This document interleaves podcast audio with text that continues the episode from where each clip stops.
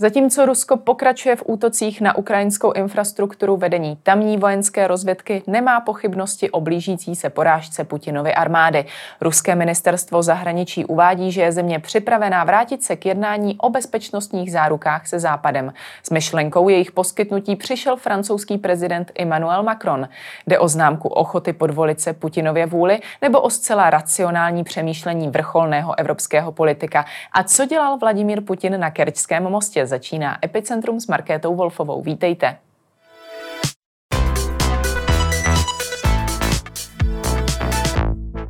Ve studiu je se mnou politický geograf Michal Romancov. Dobrý den. Dobrý den. Ze zajištěných dokumentů podepsaných Vladimírem Putinem, jejichž závěry nedávno zveřejnil Královský institut spojených spravodajských služeb, plyne, že Rusko plánovalo Ukrajinu dobít za 10 dní, zbavit se ukrajinského vedení a obyvatelstvo rozdělit do čtyř skupin od těch, které by bylo nutné zabít, po ty, kteří uh, měli být povzbuzováni k nějaké spolupráci. Co nového nám tyto dokumenty o smýšlení Vladimíra Putina říkají? Jsou vůbec překvapivé?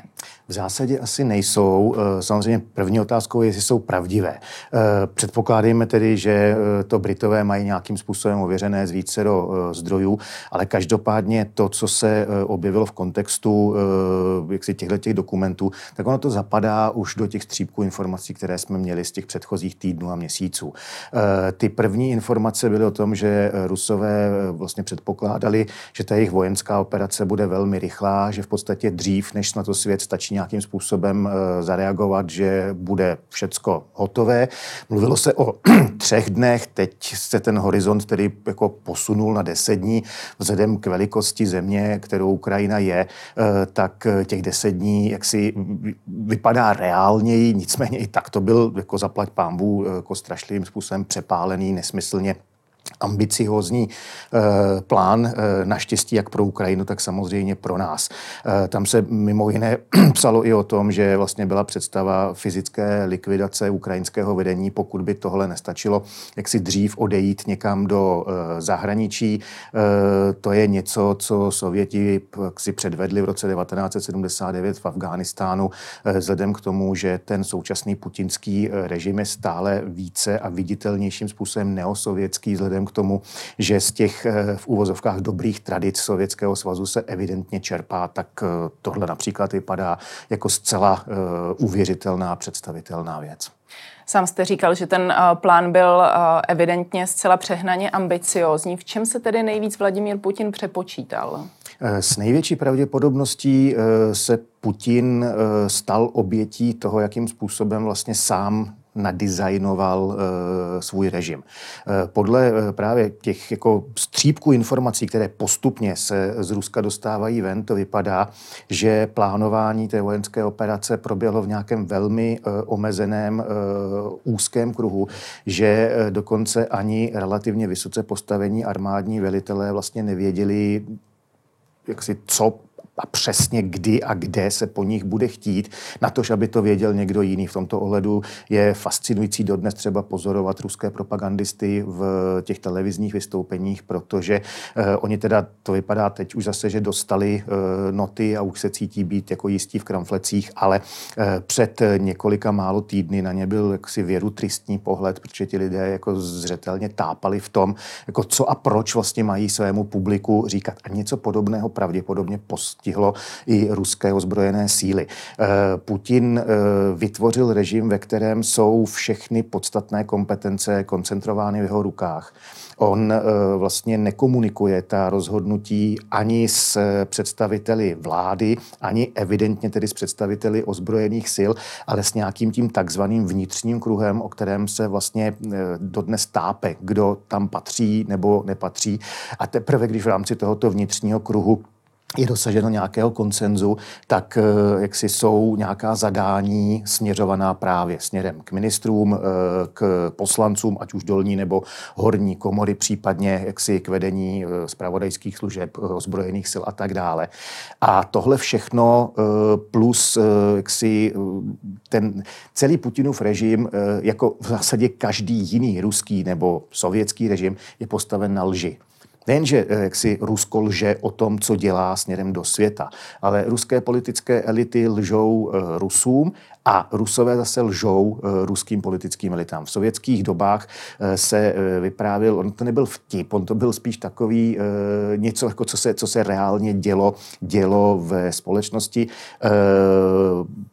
předstírají, že nás platí a my předstíráme, že e, pracujeme. A něco podobného se evidentně děje i v tom současném Rusku.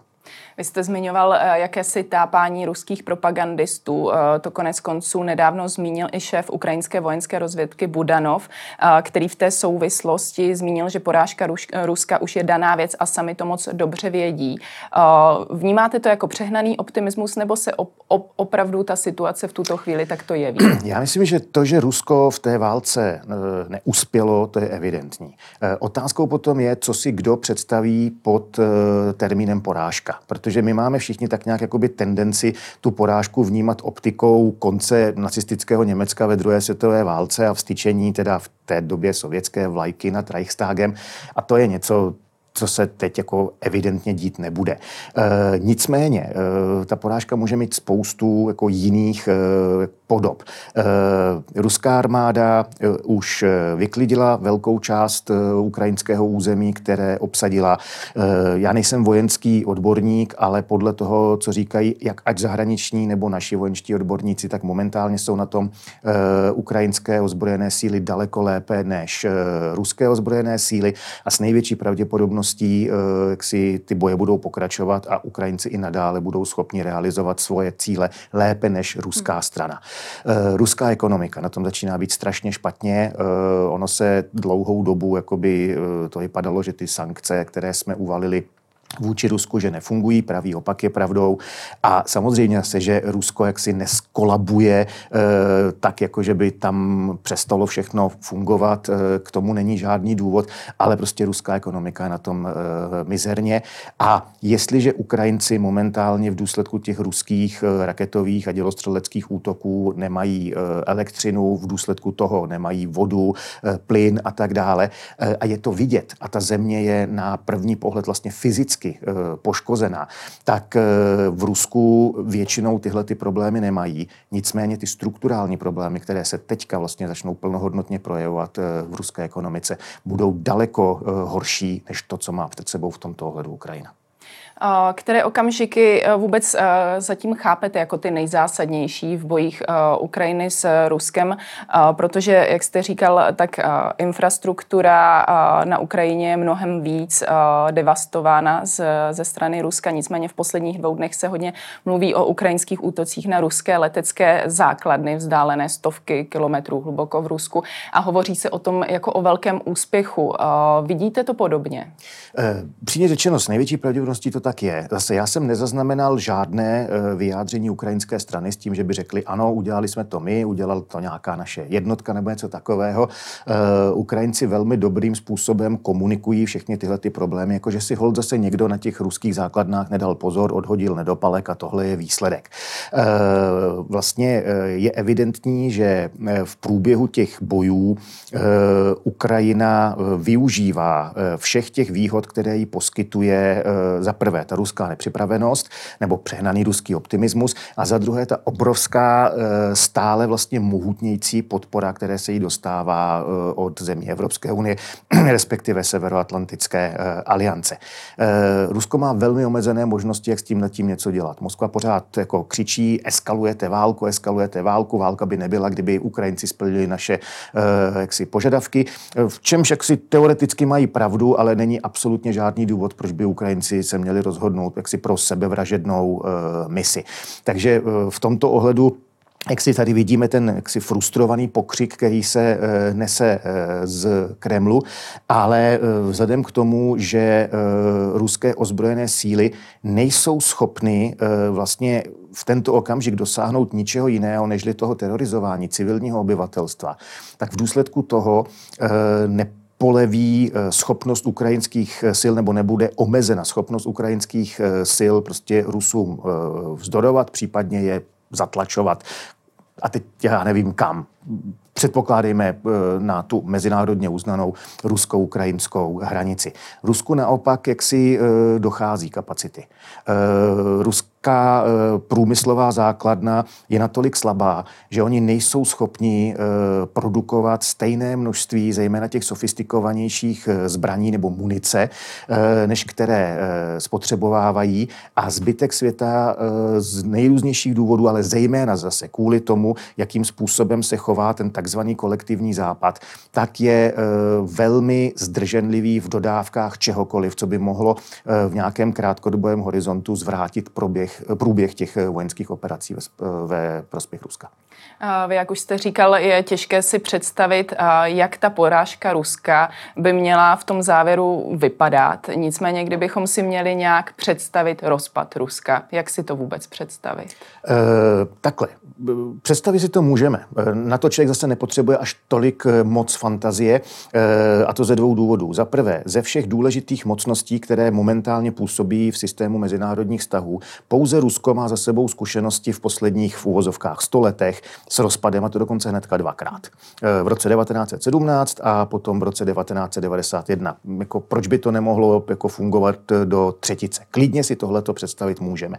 Ale bez ohledu na to, jak hluboké bylo to zhroucení e, ruského státu v roce 17, nebo všechny ty problémy v roce 1991, tak e, se stačí podívat na mapu a vidíme, že pořád obrovská část toho území a samozřejmě lidí a potenciálu hospodářského, surovinového a tak dále, tak to pořád zůstalo nějakým způsobem e, pohromadě.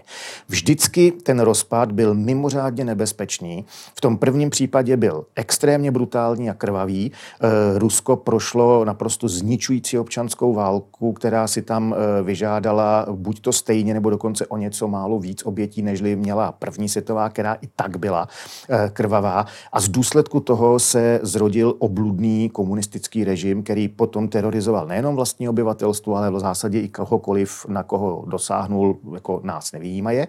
A v tom roce 1991 to sice proběhlo relativně jako bezproblémově, zejména ve srovnání s tím, co se tehdy dělo v Jugoslávii a kde se všichni báli toho, že jako v nesrovnatelně větším eh, měřítku potom uvidíme to krve prolití v prostoru toho někdejšího Sovětského svazu. Jenže to, co se děje teď mezi Ruskem a Ukrajinou, to je v zásadě pokračování rozpadu Sovětského svazu. Čili vidíme zase, že ta, eh, ta, ta tehdejší situace sice s tím časovým spožděním téměř 30 let, ale ono je to prostě stejným způsobem jakoby hrůzné a krvavé, eh, jako byla eh, ta Jugoslávie. A kdyby to teď mělo pokračovat dál, tak podobně jako v roce 17 eh, a těch následujících letech nebo v roce 91, 92 je předpoklad, že nějaký rozpad Ruska by sledoval existující, existující pardon, nebo stávající administrativně správní jaksi rozhraničení toho prostoru. A tam, když se podíváme, tak zjistíme, že je sice pravda, že Rusko je, eh, a konec konců Putin to velice často ve svých veřejných vystoupeních říká, že to je multietnická, multikonfesní země, je tam téměř 200 jako etnik a někteří optimisté se domnívají prima, tak se Rusko rozpadne, každý, každý z těch národků teda si vytvoří tam nějaký svůj stát a vlastně bude to lepší. No jo, jenomže drtivá většina těch etnik jsou etnika naprosto miniaturní, které mají maximálně pár stovek tisíc, většinou ani to ne eh, obyvatel. Vlastně těch velkých, kterých, které mají aspoň milion obyvatel, tak těch je pouhou pouhých devět. A to skutečně jako není moc. Etničtí rusové eh, s výjimkou několika málo oblastí eh, v rámci dnešní Ruské federace jednoznačně etnicky dominují ve všech ostatních oblastech Ruské federace. To znamená, teoreticky si lze představit ten rozpad, ale co se bude dít s těmi Rusy, kteří by v těch eventuálně se nově vynořivších nějakých státech, oni by stejně dominovali. Stejně by měli e, zásadní podíl na mm, tedy politické moci a tak dále a tak podobně je iluze se domnívat, že by netíhli k tomu, aby se znovu nějakým způsobem jako dali dohromady se svými krajany, kteří by e, byli někde vedle. Pak je tady samozřejmě otázka nefunkční dopravní infrastruktury, co s jadernými zbraněmi, což byl problém už v 90. letech. Takže jako ano, je možné uvažovat o dalším rozpadu Ruska, ale v tom případě je nutné vzít v úvahu, že to sebou přinese e, ještě výrazně větší množství problémů, než s jakými se mezinárodní společenství muselo vypořádat třeba v těch 90. letech. Tu otázku, co po skončení války nyní nadnesl také francouzský prezident Emmanuel Macron, i když ne v tom slova smyslu, co bude uvnitř Ruska, ale co bude ve vztahu západu vzhledem k Rusku. Poukázal na to, že je potřeba Rusku přinést nějaké bezpečnostní záruky a schytal za to poměrně ostrou kritiku. Myslíte si, že tato jeho slova byla oprávněná, byla na místě, nebo ta kritika byla zasloužená? Já to řeknu takhle. Ta jeho slova podle mého názoru jsou naprosto racionální a ukazují pouze na to, co se skutečně bude muset dělat. Myslím si, že to, co eh, spoustu lidí eh, rozčílilo, znechutilo eh, a tak dále, tak to jsou ta slova bezpečnostní záruky pro Rusko, protože ta slova já jsem neviděl, když to, když to říkal, já jsem to viděl pouze napsané na papíře. Když to čtete na papíře, tak tomu se nedá vůbec nic vytknout. To je prostě velmi racionální hodnocení situace. Ale pokud to někdo viděl, tak já nevím, jako s jakým tónem to Macron uh, jak si prohlásil. A co je podstatné, ono se to dá uh, interpretovat, jako že se francouzský prezident snaží nějakým způsobem podbízet Putinovi. Protože Rusko mluvilo o bezpečnostních zárukách. Jenže ono to může být jenom jako, jako jak to mám říci, jako politicky zcela neutrální, v uvozovkách technické eh, jaksi konstatování. Eh, jako ano, s Ruskem ono nikam nezmizí, tam jako nevznikne díra, e, Rusko se nevypaří a nenateče tam voda z oceánu. To znamená, my s tím Ruskem a Rusko s námi budeme muset sousedit i, i, i poté. A obě ty strany budou potřebovat od toho druhého souseda nějakou podobu bezpečnostních a politických e, záruk. To může být mimořádně tvrdé diplomatické vyjednávání a z toho všeho ostatního, co prezident Macron říkal, respektive e, co říkal i prezident Biden, tak já se domnívám, že přesně tohle je to, k čemu ty jejich výroky vlastně směřovaly. A to, že se bude nakonec muset jednat, no to je prostě objektivní fakt. Jako to, jestli si někdo myslí, že eh, Rusko uh, porazí Ukrajina, nebo že ho porazíme my, takzvaně je nakopeme, zaženeme je někam jako za Ural a tak dál, tak jo, ať si to klidně někdo myslí, ale prostě tímhletím způsobem uh, mezinárodní vztahy nefungovaly nikdy a teď v 21. století nebudou fungovat tím spíš. Vedou se ty dialogy o tom, co bude potom, ať už na půdě OSN nebo v rámci Evropské unie, dostatečně? Eh, nevím, já nejsem součástí těch struktur, ale předpokládám, že ano. Eh, co je podstatné, eh, například eh, spojenci, kteří dokázali zvítězit ve druhé světové válce, tak vytvořili expertní skupiny, které se vlastně mezi sebou bavily a postupně se zbližovalo primárně to americké, britské a sovětské stanovisko a vyústilo to do nějakého kompromisu, nedokonalého, ale jako nic jako dokonalého my lidé, v, zejména v politické oblasti, jako nejsme schopni, nejsme schopni vytvořit. A to probíhalo od roku 1943 vlastně od Teheránské konference, eh, což bylo první setkání té takzvané Velké trojky, tak potom vlastně ti lídři se setkali ještě v Postupimi a, nebo v Jaltě a v Postupimi, abych dodržel tu chronologii, ale ty odborné týmy na příslušných rezortních ministerstvech, to znamená e, ministerstva zahraničních věcí, obrany a tak dále, tak ty pracovali vlastně nepřetržitě od toho roku 1943. E, já předpokládám, že něco takového probíhá už teď. E, pokud ne, takže to velice brzo začne, protože pokud se jaksi my, Evropané, mezi sebou a potom Evropané a naši spojenci na opačném břehu Atlantiku, Američané a Kanaďané, nedokážeme zavčasu dohodnout mezi sebou, tak se nám potom tomu Rusku bude daleko horším způsobem čelit. Dalším evropským státníkem, který je uh, relativně v pravidelném kontaktu s Vladimírem Putinem, je také uh, německý kancléř Olaf Scholz. Uh, ten nyní přišel v jednom rozhovoru s takovým relativně optimistickým výhledem, že jaderná hrozba ze strany Ruska se podstatně snížila. Věříte tomu také? Zase, já nejsem vojenský uh, odborník, tím méně nejsem odborník potom jako na problematiku uh, jaderných zbraní a možností jejich uh, jako využití. Uh, všichni lidé, kteří se tomuto věnují, tak co jsem zaznamenal jejich výroky, ať už našich eh, odborníků nebo ze zahraničí, tak tvrdí, že možnost použití jaderné zbraně v tento okamžik je velmi malá, že je někde na úrovni 1%. Nicméně to 1% je výrazně víc, než tomu bylo před rokem, protože před rokem to byla nula. Hmm. Čili jako, a tam si vyberte, jak, to, jak ten nárůst z nuly na 1% Eh, budete eh, jak si interpretovat. To znamená, ta situace podle mého názoru obecně je teď, protože máme otevřenou válku a jedním aktérem té války je jaderná mocnost, což Ruská federace je, tak ta možnost je teďka výrazně větší nebo vyšší, než byla kdykoliv předtím, ale zároveň je nízká. Více já bych si to netroufal komentovat. Už jste zmiňoval uh, také nejrůznější sankce, které uh, za vás tedy uh, jsou účinnější, než se může na první pohled zdát. Začalo mimo, mimo jiné platit unijní embargo a cenový strop na dovoz ruské ropy. Zvláštní velvyslanec Česka pro otázky energetické bezpečnosti Václav Bartuška tento postup nazval především testem toho, jaký reálný vliv má v dnešním světě Západ. Myslíte, že tímto testem projdeme, respektive Západ projde dobře? Já v to zaprvé doufám. Jestli to tak dopadne nebo ne, nevím. Já nejsem schopen předvídat budoucnost. Ale za prvé teda musím říct, že v tom doufám. Velmi bych si to přál. Za druhé, máme k tomu velmi dobré výchozí podmínky. E, vy jste řekla Evropská unie, což samozřejmě tam je, ale vedle Evropské unie je to skupina G7. To znamená, e, Evropská unie jakoby je kolektivní člen G7, čili vedle těch evropských zemí je to ještě e, Kanada, Spojené státy, Británie, která už v Unii není, a Japonsko. Přidala se rovněž Austrálie. A to opravdu jako je velká síla, eh, pokud jde o ekonomický potenciál, no, teda taky pokud jde o ten vojenský a, a diplomatický a politický potenciál, ale teď se bavíme primárně o té ekonomice.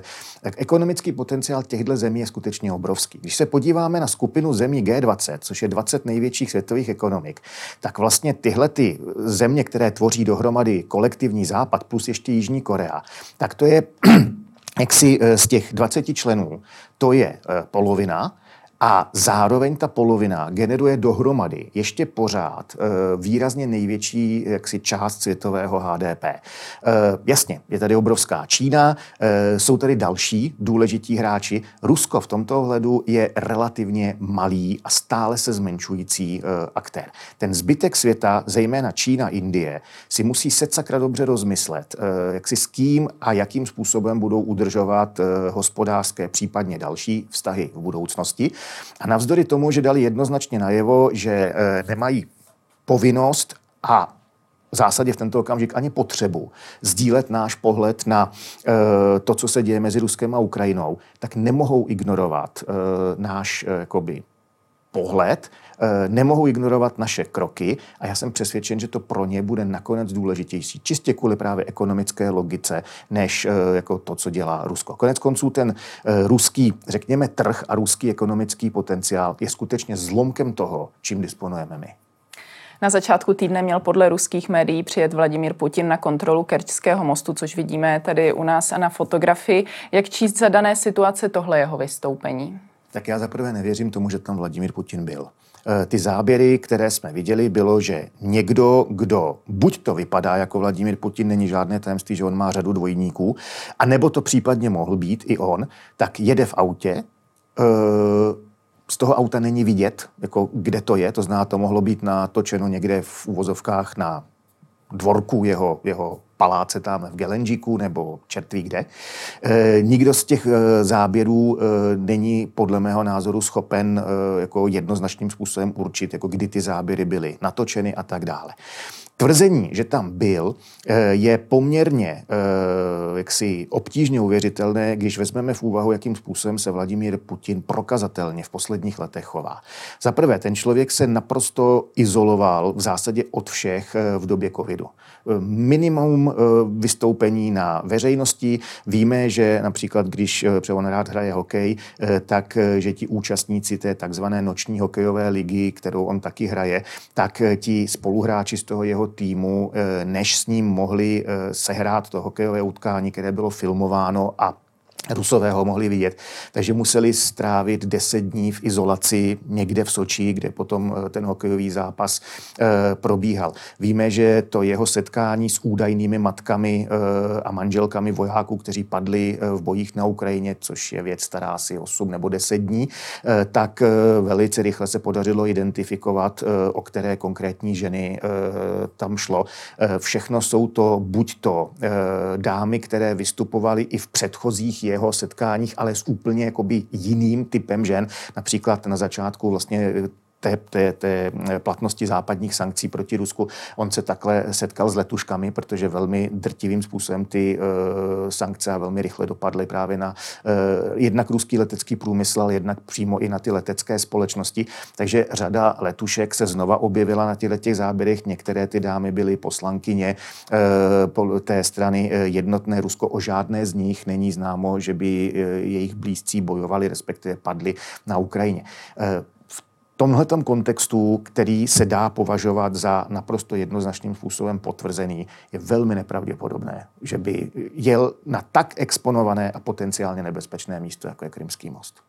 Co tím tedy Kreml sleduje? Eh, má jít o nějakou propagandu dovnitř do Ruska nebo naopak spíš pro Evropu, pro Západ? Já myslím, oboji, oba, oba ty směry tam jsou jednoznačným způsobem přítomné. Například e, paní Zacharová, což je i u nás dobře známá jaksi persona mluvčí Ruského ministerstva zahraničních věcí, na svém telegramovém kanálu neustále tvrdí, že Zelenský je zalezlý v bunkru. Ona v zásadě jako tohle jako je vždycky sousloví, které ona uh, použije. A my víme, že Vladimír Zelenský nepochybně taky někdy je v krytu a není divu, když si uvědomíme, co se uh, na Ukrajině děje, ale víme se, že navštívil uh, mnohokrát ukrajinské zraněné vojáky nebo civilisty v nemocnicích.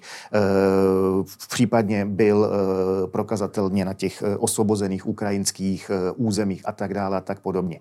Čili podle mého názoru směrem dovnitř do Ruska, tohle jsou informace, informace, které proniknou i e, k ruským divákům, tak je prostě snaha vykompenzovat e, jakoby ten e, PR, obrovský PR náskok, který má Volodymyr Zelenský a zároveň případně jak si podpořit tu image, kterou si Putin budoval, zejména od toho okamžiku, kdy byl premiér, kdy vlastně poprvé přestal být prezidentem ruským, to znamená to období 2008-2012. Tehdy se začaly objevovat ve velkém ty fotky, jak eh, jezdí na koni eh, s obnaženou horní polovinou těla, eh, jak učí ptáky táhnout do teplých krajin, jak vylovil amforu ze dna Černého moře a tak dále a tak podobně.